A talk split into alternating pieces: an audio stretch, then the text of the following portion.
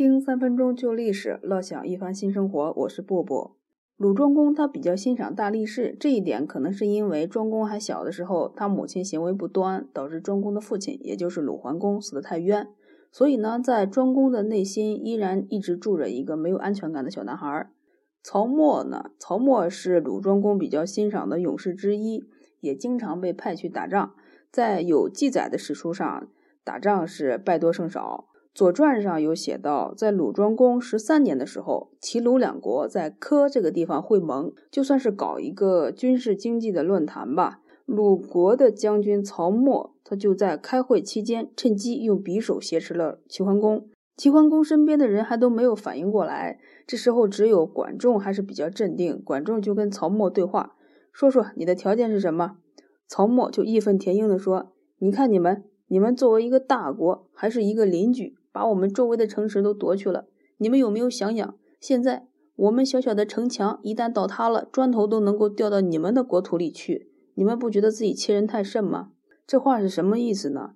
曹沫这是要求齐桓公把这三次打仗输掉的鲁国的土地都给还回来。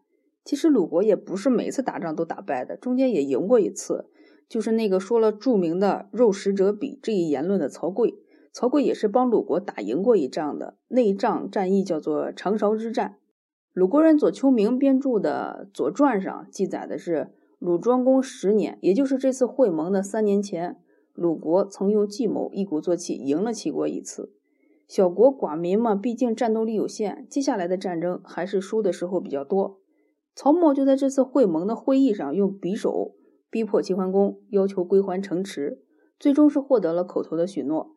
史记还记载，曹沫神情淡定地走下了会盟的小土坡。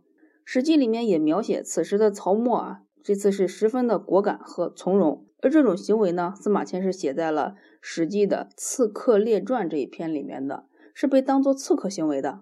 其实曹沫要求的就是一个完全的不平等的条约嘛。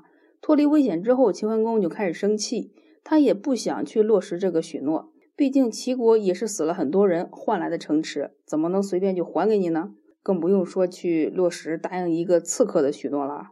管仲就说不妥。管仲他是要做大事情的人，管仲非常严肃地告诉齐桓公小白说：“贪图一时的小利，只能换来一时的快意，这样呢会让你在诸侯面前失去信用。一旦在诸侯面前失去了信用，也就失去了天下人的支持。所以呢，这点土地还给他们就是了。”土地真的就还给了鲁国，齐桓公言出必行的这种行为，也更加的震撼到了其他的诸侯。